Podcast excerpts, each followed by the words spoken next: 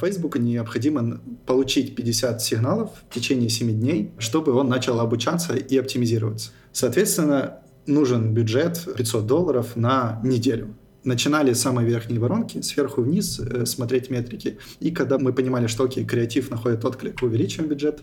Там 30 долларов в день, конечно, не хватит, чтобы получить 50 ивентов. Опять-таки, если вам вдруг повезло, и у вас CPA 3 доллара, то вам хватит. Таким образом, можно начать с очень маленьких бюджетов, там 30, 50, 100 долларов в день и вырасти.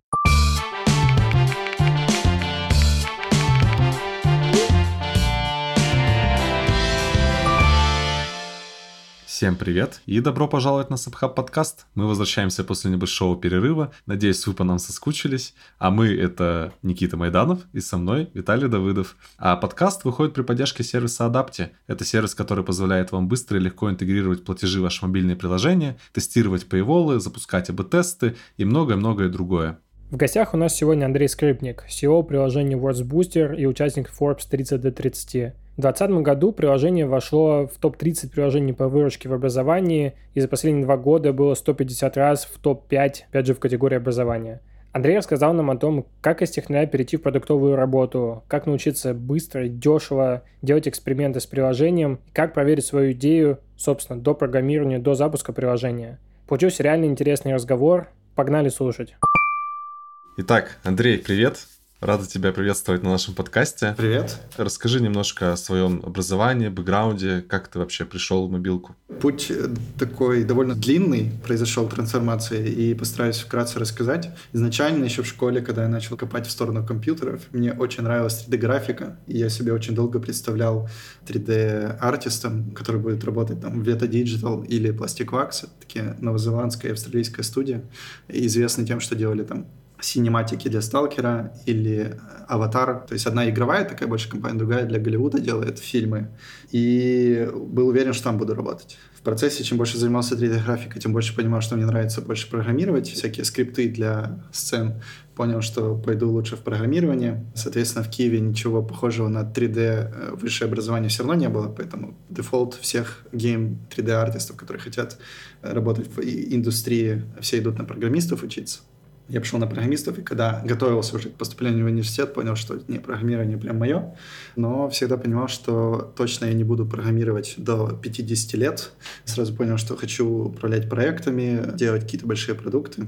И поэтому выбрал именно такое направление, где э, именно менеджмент IT-проектов, как раз такая специальность была, и факультет. Поступил на ФИОТ, на вычислительную технику на специальность, э, именно специалисты по разработке системных проектов. И параллельно с универом работал на всевозможных девелоперских позициях, чтобы понимал, что когда приду уже к самому управлению проектами, чтобы меня девелоперы не обманывали, чтобы я четко понял, что они делают, чтобы не было такого, да, это долго билдится, вот, и все такое, то решил получить максимальный опыт на всех позициях, и поэтому работал и фронтендером, и делал всякие утилитки для винды, кейм-лончеры, даже для сталкера был опыт делал. Ну, это больше для себя, но в целом э, в сотрудничестве с JC, тогда и турниры там проводили. Делал бэкэнд, делал фронтенд, писал Android, iOS приложение, Windows Phone приложение еще когда Windows Phone там 3% доли рынка было, я верил, что это может быть 10-15 и в целом перспективно. И в Украине в Киеве тогда никто не занимался Windows Phone. Я такой, о, пойду Windows Phone делать перспективно. И в процессе этого всего попал в концептор, где сначала как раз писал Windows Phone приложение для iBlazer, и там потихонечку-потихонечку все больше меня начал поглощать мир стартапов и понял, что стартапы, управление проектами, то, как я себе это представлял, это вот прям оно и эти проекты и продукты, вот оно у меня как бы все сложилось, потому что до этого я там так себе отдаленно представлял, как это работает. Больше это все аутсорс, э, у нас там и ЕПАМовские, и э, прочих аутсорсеров в КПИ были классы, поэтому понимание того, как все работает, было с призмы аутсорса. Тут не было возможность в концепторе попасть, посмотреть на это с точки зрения стартапа, с точки зрения продукта, и оно прям зафитилось, заменеджерилось у меня в голове, в моих представлениях, на практике. И все, с тех пор я прям такой product guy, аутсорс мне прям не нравится. То есть это крутой бизнес, сложный бизнес, понятное дело, это большие сложные вызовы, и ребята, которые там работают, они большие молодцы. Но просто я вот тот человек, который аутсорс прям мне не нравится работать над чьим-то чужим продуктом. Мне, мне нравится самому делать свое. А что такое концептор? Концептор — это продуктовая компания, Э, была. На самом деле и сейчас есть, э, ребята еще трансформировались. Если вкратце, концептор первый продукт это был A-Blazer, это вспышка, внешняя вспышка для смартфонов, это во времена там еще четвертого, пятого айфона, когда у айфона была плохая... В мини-джек, кажется, да? Да, да, да, мини-джек, вот эта вся история. То есть была плохая камера, ну, неплохая, она была недостаточно хорошая для ночной съемки. И вспышка тогда была так, не на уровне. Поэтому Влад Тесленко, CEO концептора, придумал вот эту идею с iBlazer, и мы первая продуктовая IT-компания в Украине, которая продавала свои устройства онлайн и офлайн в Apple Store в Европе и США. На полках магазинов мы их продавались. То есть там продукт э, made in Ukraine, точнее дизайн in Ukraine, made in China, все дела. Э, вот. Э, мы первый стартап, который из Украины, который собрал больше 100 тысяч на Кикстартере. Суммарно там больше миллиона все продукты наши собрали. То есть мы делали консюмерскую электронику, потребительскую, вспышки, блейзеры, чехлы, умные разные, миллион других устройств. Потом в процессе, когда у нас накопился большой продуктовый опыт, мы там стали более-менее знамениты в Украине, к нам посыпалось большое количество внутренних, э, точнее, запросов на консультации, и вот мы трансформировались в сервисную историю и начали больше делать услуг для других, чем для себя. И в этот момент еще раз понял, что аутсорс не мое, сервисная работа. Я могу делать это как бизнес, но не хватает внутренней мотивации заниматься продуктами для других. И чтобы это там на 150% качества было. И мы договорились с партнерами. В тот момент я уже, то есть это был 2017-2018 год, я уже там 5 лет работал в концепторе, уже стал партнером, дорос до роли CTO. И мы решили, что я пойду дальше, буду искать там продуктовую историю для себя. Так я, собственно, в процессе этого всего и попал в Genesis. Это стало такой сервисной командой, сервисной э, бутиком, который делал услуги для других разного рода. Это manufacture, дизайн, industrial дизайн, э, hard разработка, настройка запуска производства в Китае и все такое. И мы в 2020-м э, продали команду Аяксу. Это большая команда, компания в Украине, которая занимается охранными системами. Необычно достаточно, да. Да, будет первый юникорн в Украине, это Аякс. Э, именно такой чисто Ukraine-based, э, Kyiv-based компания. Да, и мы сделали экзит, то есть у меня есть, как у крутого стартапера, успешный экзит. а ребята купили команду, а компания как бренд осталась, там контакты остались, и другие ребята проявили инициативу, подключились. И сейчас бренд-концептор — это все еще такая сервисная компания, которая продолжает делать услуги. То есть оно как бы в какой-то момент закончилась эта история, но она благодаря инициативе других людей продолжила жить. И сейчас концертер тоже есть, совсем другие люди уже, никого нет. Давай поговорим про Genesis.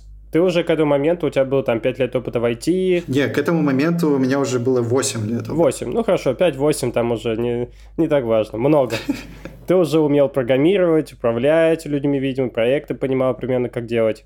При этом, ну, Genesis — это гигантская компания, там куча внутренних приложений, сервисов, продуктов и так далее. На какую позицию ты туда пришел и что ты делал? Это такая интересная история и довольно тривиальная и простая. И это классическая история, вот как пишут в интернетиках, и то, что обычно ни у кого не происходит, но у меня получилось. Я искал работу, то есть у меня была позиция CTO тогда, и там на chief-level позициях искать себе chief-level позицию просто на рынке, это, конечно, очень сложно, и это только по рекомендациям, ты вряд ли там найдешь вакансию CTO.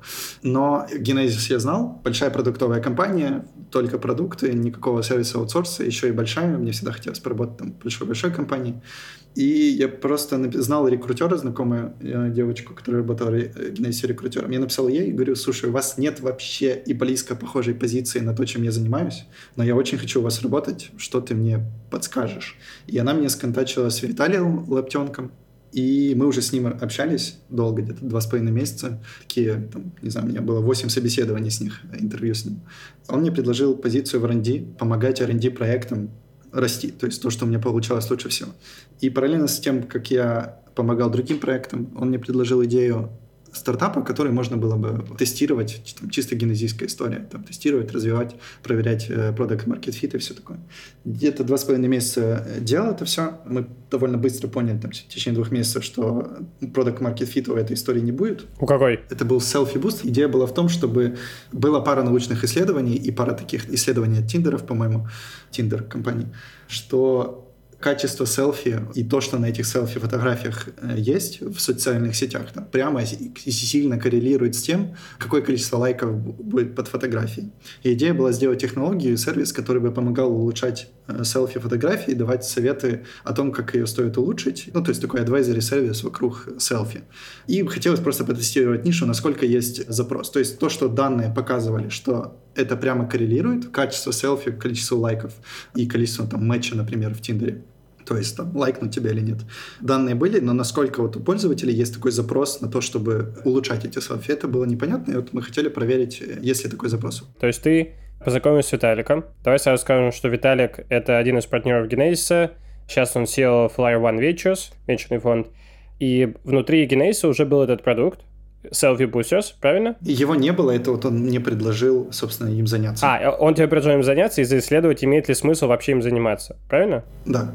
И классическая история, MVP за там три недели или даже за две недели э, собрал маленькую команду, сделали там маркетинговую стратегию, как мы это будем тестировать, проверять. Запустили первые метрики, попытались два с половиной месяца, где-то три тестировали. В целом было понятно, что как идея, то есть она не находит такого отклика в пользователях, которых мы привлекали, и вряд ли там это большая будет история. А расскажи вот чуть подробнее, вот когда мы говорим, что идея не находит отклика, да, вот представь, я сейчас иду, там, запускаю приложение, как понять, что отклика нет? Где надежда должна уже как бы исчезнуть? Начинаем с самого верхнего этапа воронки. Это просто креативы. Это CTR по, по креативам. Это лайки на креативы. Это комментарии, которые там люди пишут. Это открут, импрессионы. То есть даже без продукта в целом можно гнать э, трафик хоть на лендинг какой-нибудь. И там, где будут заявки люди оставлять, что там, мне это интересно. Мы так, кстати, в концепторе довольно много делали когда перед запуском Kickstarter компании, перед тем, как понимать, интересен ли продукт рынку вообще, мы там запускали просто маркетинг, э, такие креативы на небольшие бюджеты и проверяли, есть ли какой-то отклик worldwide, такой wide аудитории э, по миру, если хоть какие-то символы, признаки того, что это может жить. Признаки это в каждом продукте, в каждой истории это может быть свое, ты там определяешь, но в целом это да, там, базовые, это там, лайки, комментарии, CTR, то есть клики по креативу. И там конверсия в лиды, то есть насколько люди оставляют свои контактные данные, что им это интересно, чтобы им потом сообщить, о том, что этот продукт выйдет. В нашем случае мы сделали всю воронку. Или я нашел сервис китайский, который делает прям вот эту фичу, но только для enterprise. У них был сервис по анализу селфи.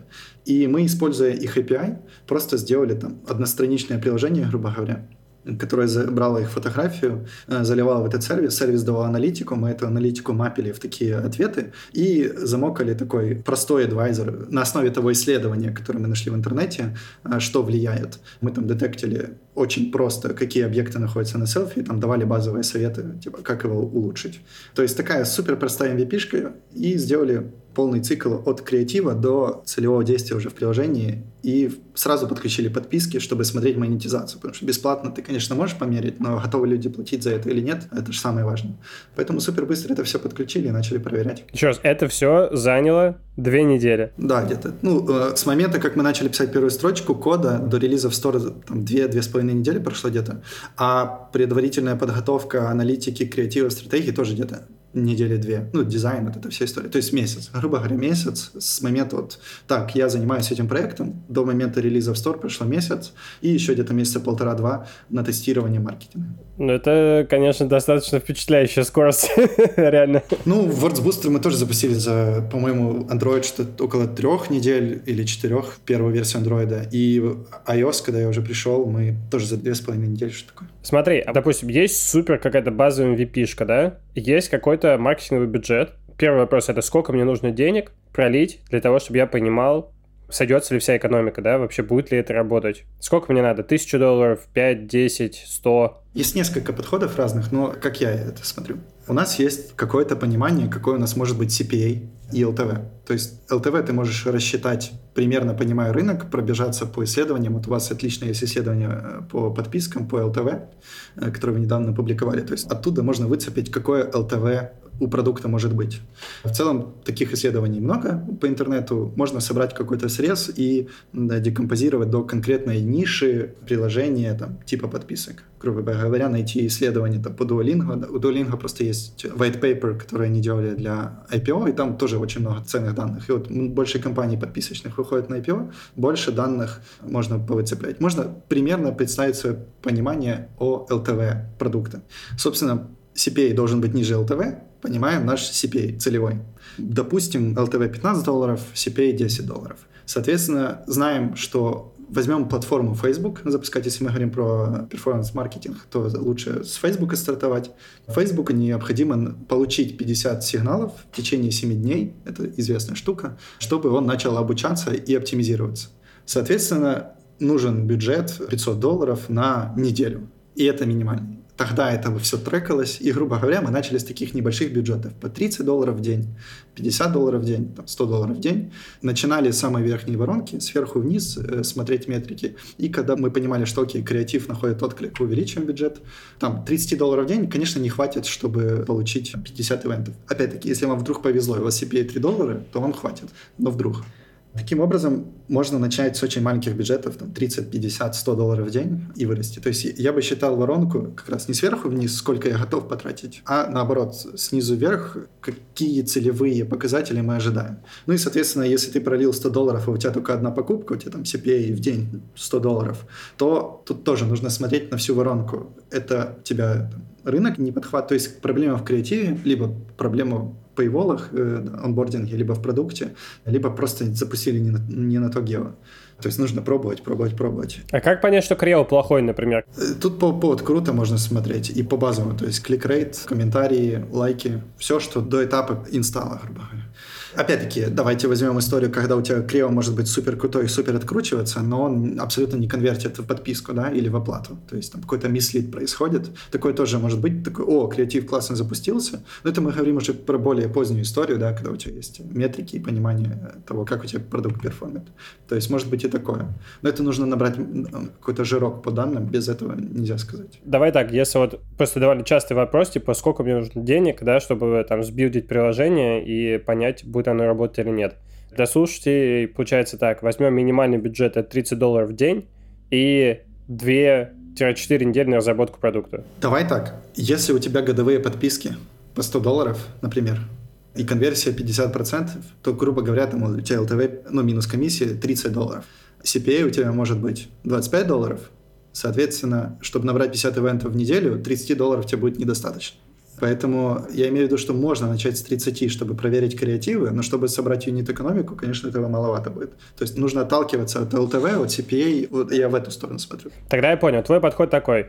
Идете берете сайты по рынку, идете там в адапте отчет, смотрите IPO крупных приложений, еще что-то, примерно прикидываете, какой у вас может быть LTV хотя бы примерно. Исходя из этого, вычитая комиссии и все такое, принимаете, какие вам нужно продавать подписки. Исходя из этого, рассчитывайте CPA или Customer Acquisition Cost, и дальше планируйте бюджет из расчета 50 действий в неделю, примерно. Да, то есть мы понимаем, что к этому CPA мы должны прийти, но очевидно сразу он у нас не может быть. Ну, очень круто, если тебе повезет, что у тебя сразу плюсовой бюджет, но реально мы можем делать стратегию, типа сейчас мы тестируем, поэтому наливаем в минус 50, например. Соответственно, если мы там пытаемся прийти к CPA 25 долларов, то значит 50 долларов для сегодня, для нас это окей, и это хорошо. И мы там принимаем, что мы сейчас проливаем условно 10 тысяч долларов в минус 50 рои, но как бы платим за то, чтобы получить как можно быстрее данные и больше данных. То есть такая там, цена за знание.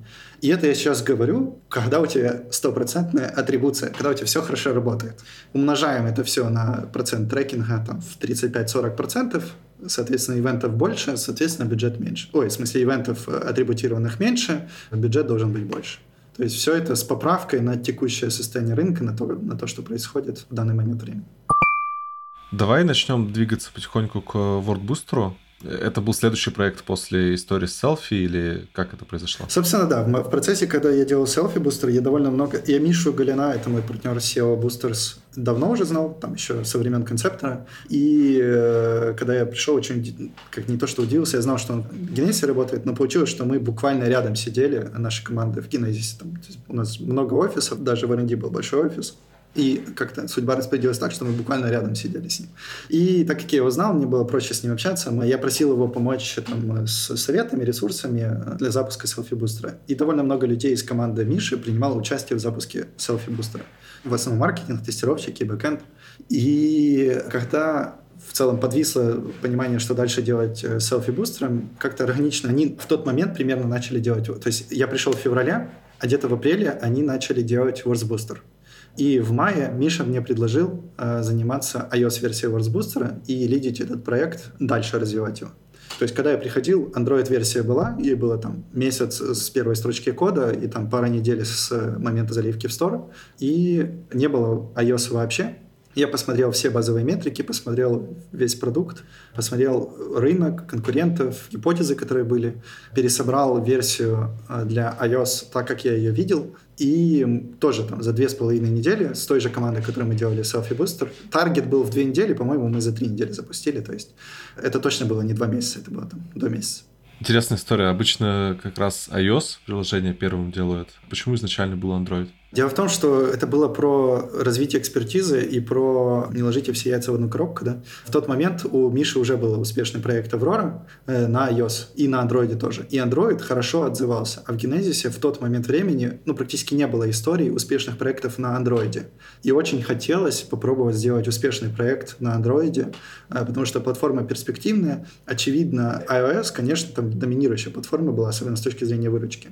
Но рынок Android настолько огромный, что если ты занимаешь хорошую долю, даже по инсталлам, ты, ты можешь как бы с рекламной монетизацией зарабатывать. То есть это все равно была история, в которую стоило попробовать, да, стоило покопать. И поэтому они начали с Android-версии, и от, это тоже от ресурсов зависит, да, от людей. У Миши был очень крутой Android-девелопер, он и сейчас с нами, который мог быстро все сделать. И они быстро просто смогли запустить хорошую качественную версию Android в WordBooster на андроиде. Куча факторов складывается.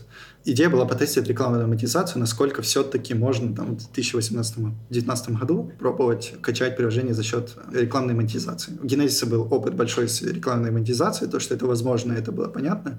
То есть были инсайды, как это может работать. Расскажи про сам суть проекта WordsBooster, о чем она? WordsBooster — это образовательная платформа. В тот момент это было просто приложение по изучению английского языка и одно из многих, но прелесть изучения английского языка вообще иностранных языков в том, что это не тот рынок, где у тебя, если ты не номер один, то все, dead end. Есть много примеров, где ты должен быть номер один, а все остальные вообще ничего не зарабатывают. Э, рынок вообще языков такой фрагментированный, он настолько широкий, настолько worldwide, это естественный процесс для пользователей, для вообще для людей в мире, что даже если ты номер один, это не значит, что все остальные будут маленькие.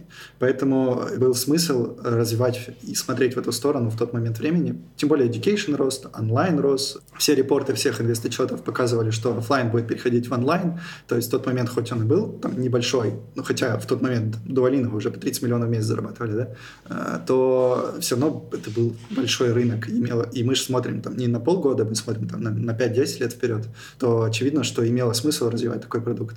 Поэтому решили взять нишу образования и, в частности, изучение английского, иностранных языков и поработать с ней. И WordsBooster — это образовательный проект в нише изучения иностранных языков, с помощью которого ты можешь учить иностранный язык. Если тогда это было приложение, то есть только для английского. Хотя мы с запуска сразу добавили, по-моему, у нас 16 языков было разных топовых по списку, просто по популярности. Соответственно, люди их учат. Там, английский, испанский, да, французский, немецкий и прочее, русский. Откуда берется контент для, для таких приложений? Наш путь, который мы выбрали, есть довольно много баз. То есть ты можешь свою собственную базу собрать, э, базу слов. То есть это было просто про слова. Тогда это там, он назывался 10 words, 10 слов. Идея была в том, что ты учишь 10 э, слов в день. Знакомая идея. Да, 10. В тот момент я довольно слабо Точнее, как-то я проанализировал топовых игроков, но я не увидел, что их на самом деле не 5, не 10, а их там 20, 30, 40 игроков. Я там проанализировал там топ-5. Да, Easy 10, конечно. Потом уже я, на самом деле много-много продуктов узнал. И еще, кстати, такое маленькое отступление. Я удивился. Я все хочу об этом написать, но никак не соберу довольно много информации. В том, что в топ-20 приложений, ну в топ-15 точно, чуть ли не большая половина всех образовательных приложений по изучению иностранных языков они созданы фаундерами из СНГ. И, то есть э, всего там парочка, это чисто там, американская, как Duolingo, или там Бусу испанская история практически доминирующая часть приложения, особенно там последние пару, пару лет, это СНГ история. И э, это очень, очень интересно. Как базу собирать?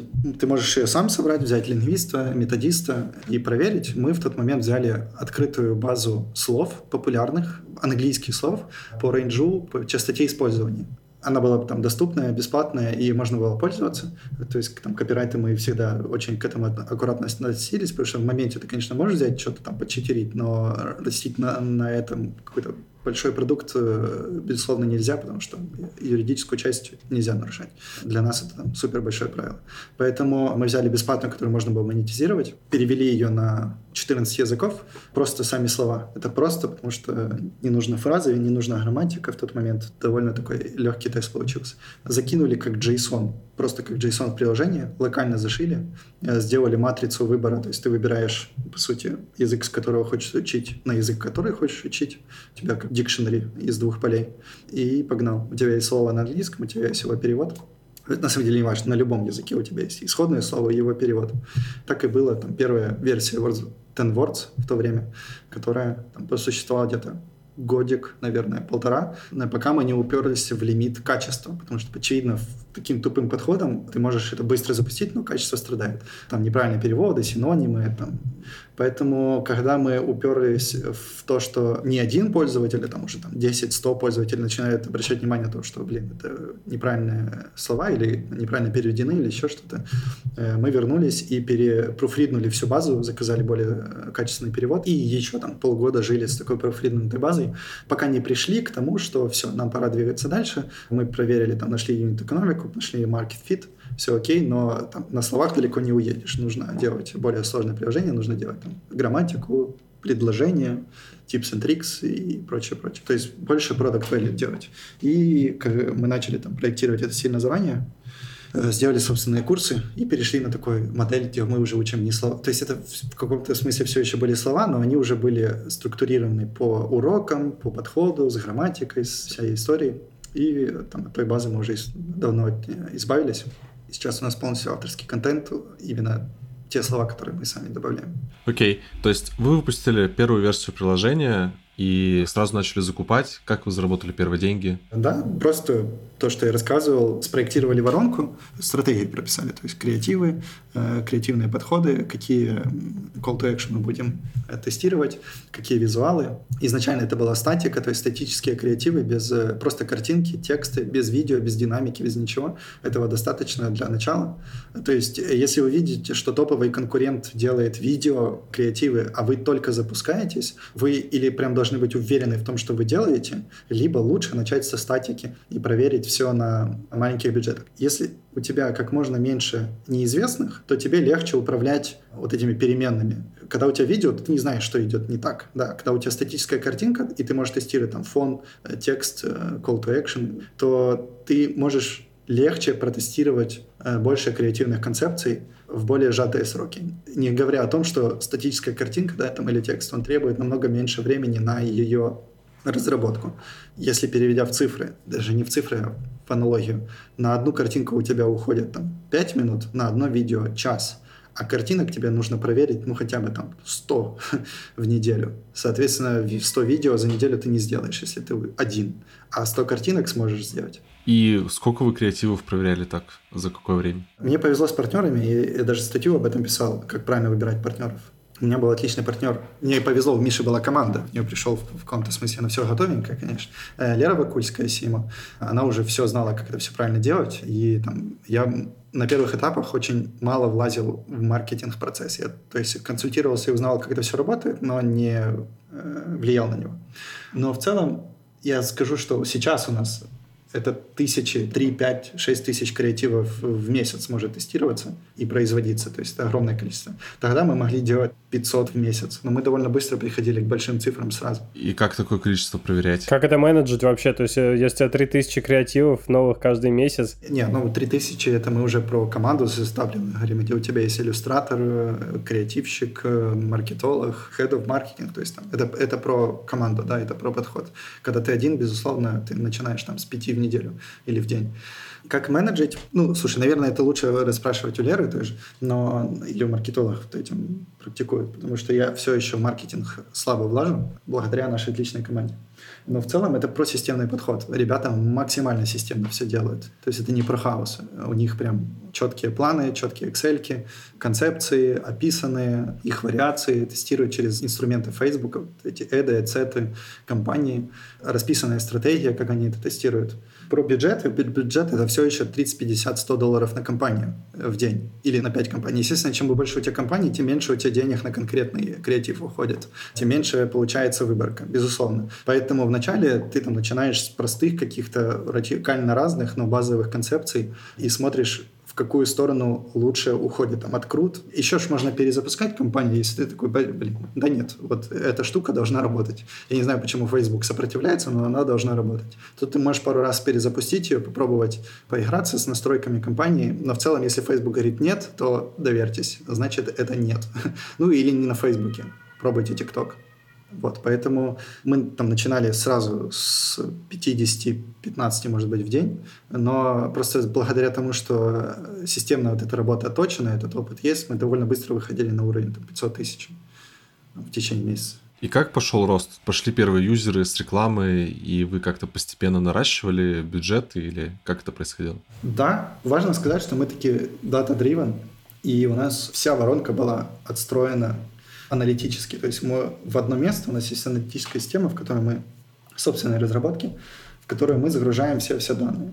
В разбивке по креативам, э, компаниям, эдам. То есть наш бэкэнд тянет все данные с Facebook, до которых может дотянуться, сливает их в одно место. Дальше наша аналитика забирает эти данные, парсит их, и забирает данные с э, iTunes, забирает данные с э, продуктовой аналитики, там, с амплитуды, и строит там всю воронку в одном месте. И ты видишь четко, там, сколько денег ты потратил в этот день, сколько инсталлов было, пейментов, канцелов. В моменте ты же можешь видеть уже, сколько людей отменило подписку. Люди отменяют довольно быстро, в течение там, 5 минут, а некоторые в течение 30 секунд. Поэтому ты не, можешь не ждать 7 дней, чтобы понять, какая у тебя конверсия будет в оплату мы максимально старались видеть сразу все, что происходит на всех этапах воронки, вплоть до там, конверсии в онбординге в каждом экране.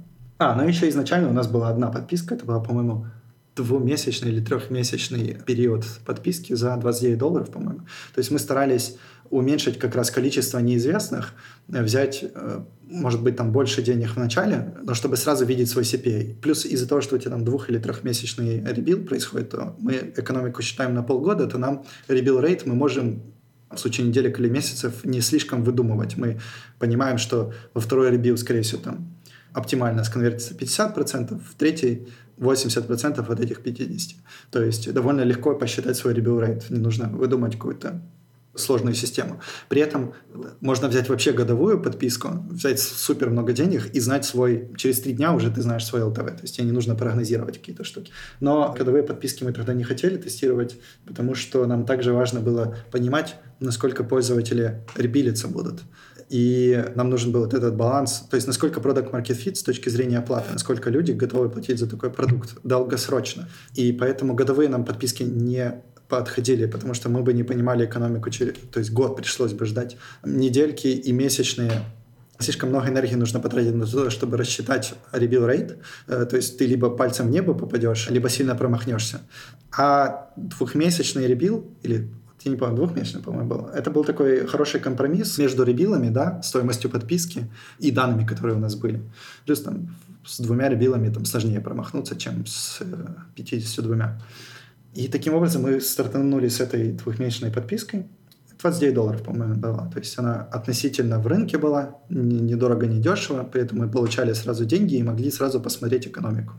И мы увидели, то есть вот я сейчас с мая смотрю, мы в мае там потратили 5000 евро за май на iOS. То есть не так, чтобы сильно много, но мы сразу получили все свои конверты, все install to purchase, purchase to payment, увидели, спрогнозировали аналитику. Я помню, что тогда в моменте это выглядело все как минус 15, минус 20 по ROI.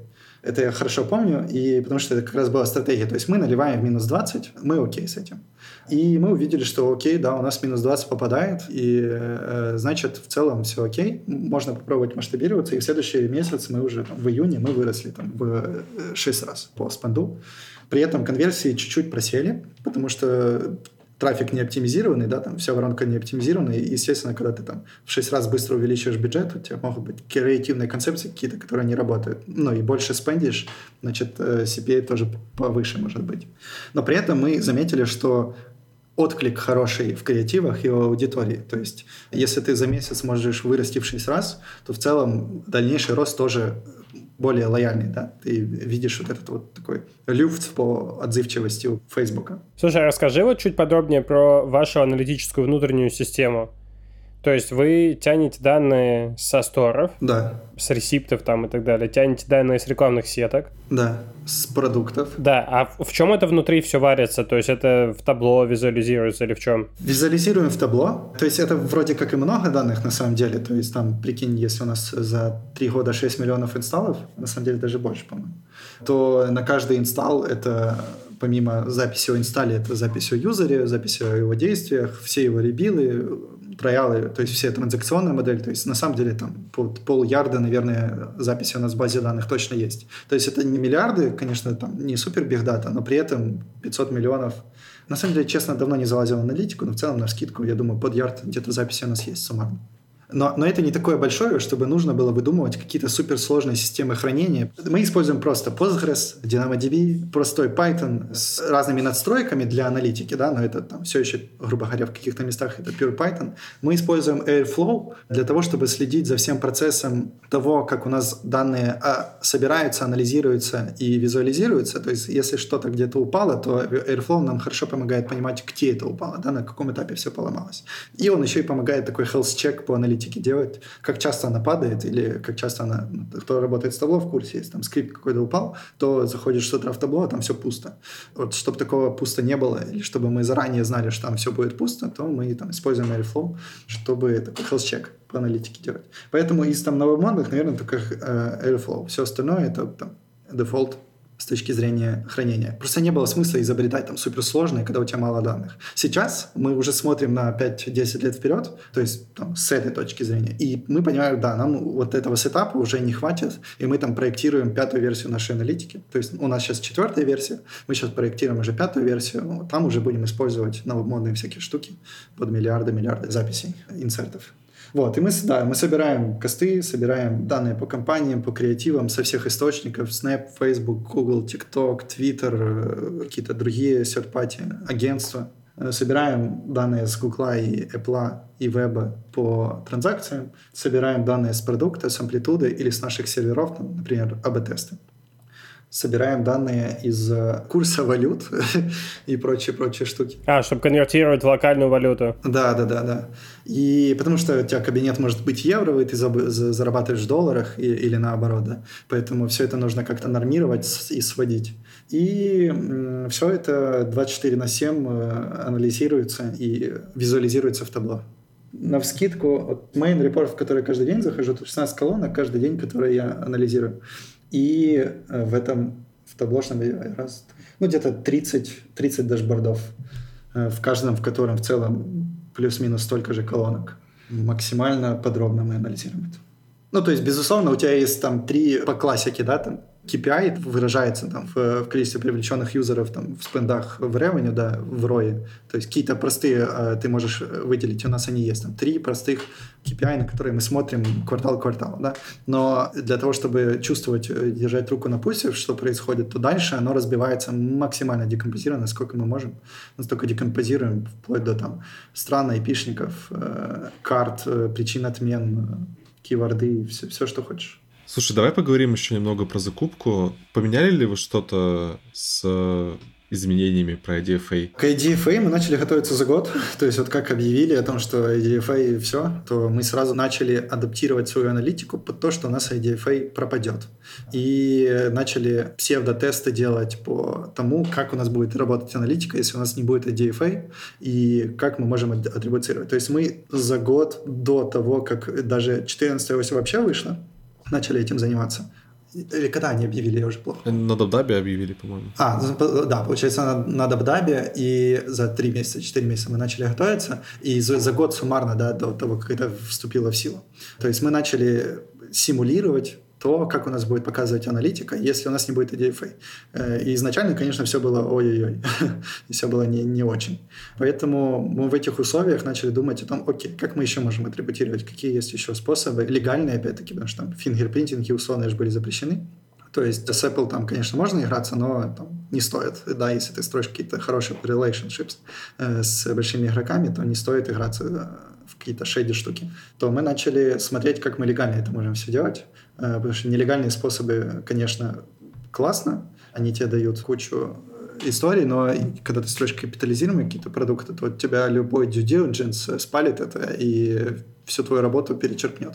Поэтому начали искать способы, как мы можем понимать, что происходит с трафиком, какие-то предикативные штуки делать задолго до того, как это вступило в силу. Плюс начали появляться в январе, феврале вот эти капи истории, SCAD Facebook выкатил компании, мы сразу же в них впрыгнули, начали там играться, смотреть, как это все работает. В какой-то момент э, мы там чуть ли не самыми большими по SCAD, по, по adoption SCAD были проектом э, вообще.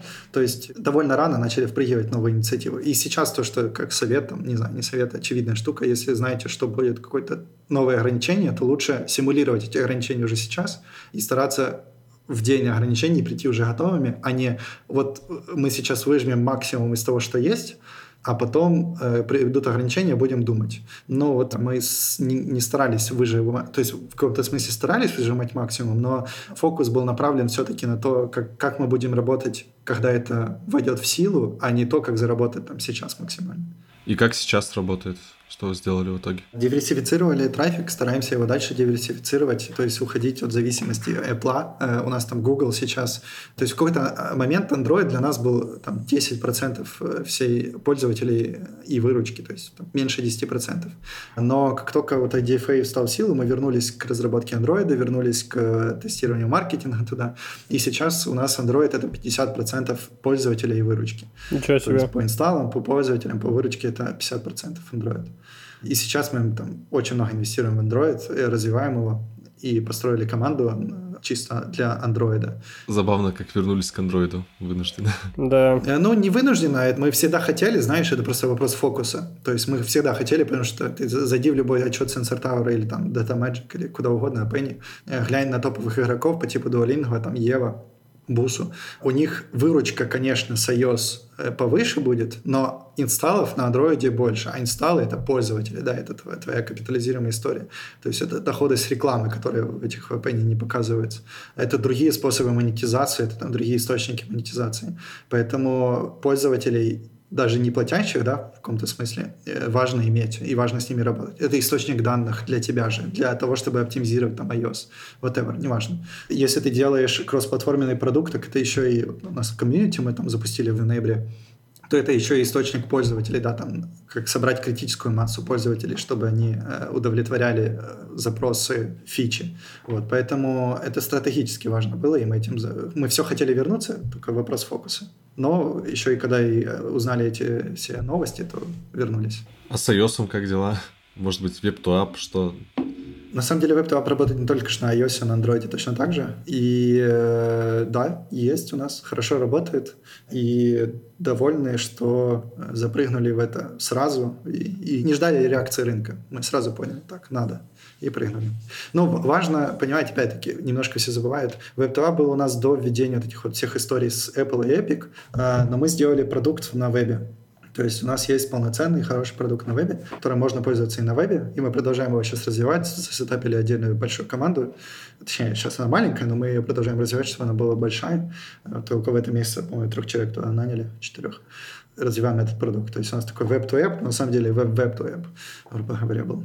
Какие дальше планы по развитию всех этих историй? По большому счету, в каком-то мере мы были performance-маркетинг и performance-oriented э, продуктом, да, но это там, как стратегия собрать экономику, да, собрать, э, забутстрапиться, чтобы не поднимать инвестиции, потому что там инвестиционный доллар, грубо говоря, дороже, чем свой, хотя он и помогает тебе двигаться. Но рынок, я же говорю, из-за того, что рынок такой, то есть на нем могут быть несколько игроков, это не та история, где ты либо номер один, либо никто, то мы понимали, что могли, что сможем как бы окупаться самостоятельно. И сейчас мы все подтвердили, все так и есть, все хорошо у нас. -тьфу -тьфу. Э, мы и растем шире и в глубину по каждому направлению. То есть мы добавляем сервис с преподавателями, э, добавляем сервис э, комьюнити, о котором я говорил, то есть где пользователи могут общаться, добавляем больше и больше образовательных инициатив, добавляем машин learning для тренировки навыков говорения. У нас до этого была Siri, но мы от нее отказались спустя три месяца теста, потому что Apple, конечно, большие молодцы, но Siri хорошо работает работает для задач, под которые ее делали, но она очень плохо работает как text-to-speech или как learning штука с точки зрения того, что пользователь сказал и как правильно он это сказал. То есть там обучение, это же нужно понять, какую ошибку в слове пользователь сделал, да, или э, потренировать язык. Поэтому Siri недостаточно для этого, и мы начали разработку своей собственной технологии.